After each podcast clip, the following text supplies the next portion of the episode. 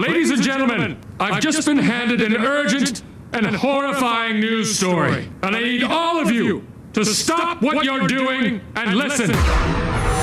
What's making news around the world?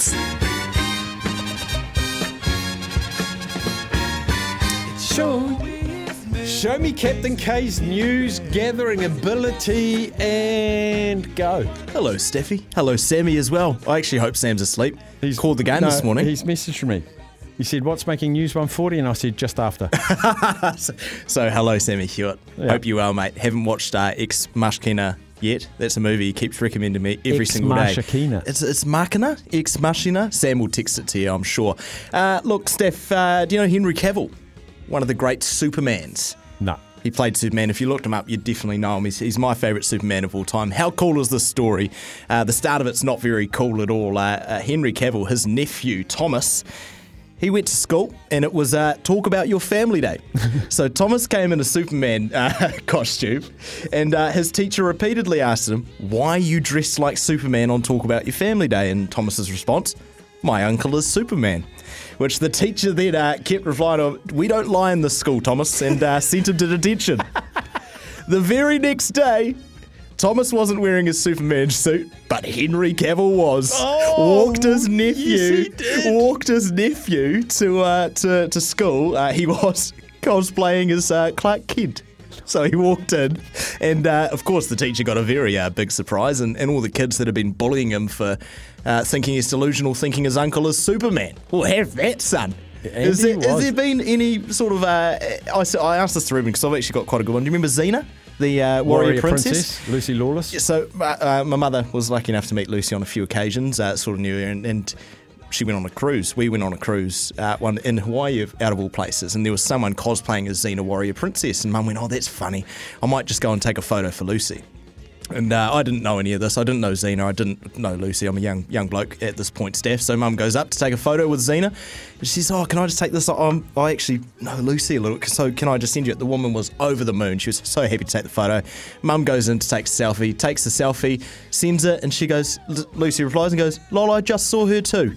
On the same cruise. What a yarn Oh, is that? So there was the original, the cosplayer, and me mother, all on the same spot. So that was a good one. Uh, but yeah, shout out Henry Cavill. What a guy. What a guy. That I just makes that. you want to be a superhero, doesn't it, It Steph? does. Uh, I had a great laugh at this one. And uh, this uh, all comes from TikTok user Equina. Uh, she's had a, she's had a little fan uh, on TikTok who's been requesting to take her out on a date for quite some time.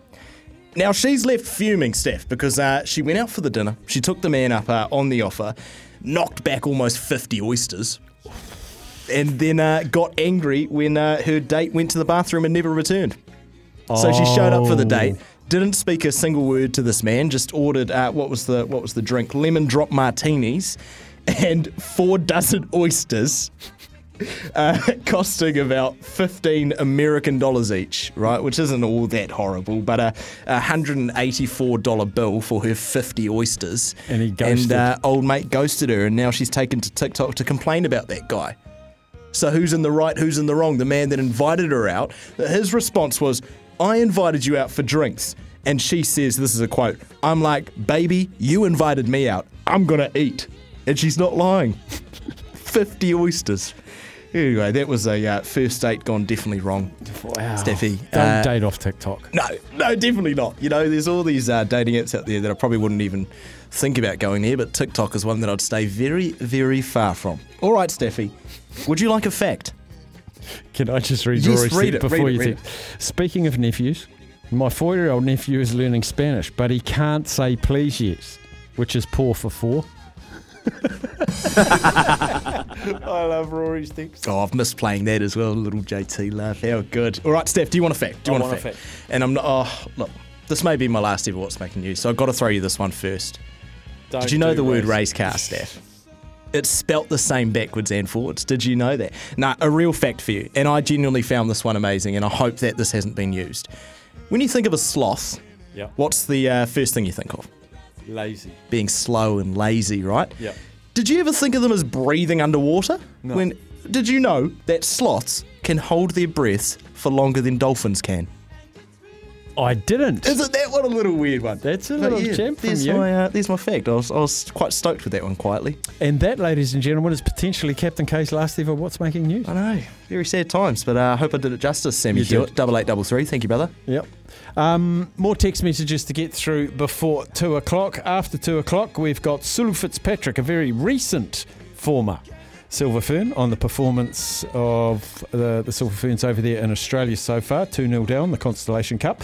Then we're going to talk to Jeff McTainch from Sky Sport about an incredible weekend gone and coming in the NPC. And before the hour's out, we're going to get to Jimmy Smith across the ditch. Lots to come. We'll be back shortly.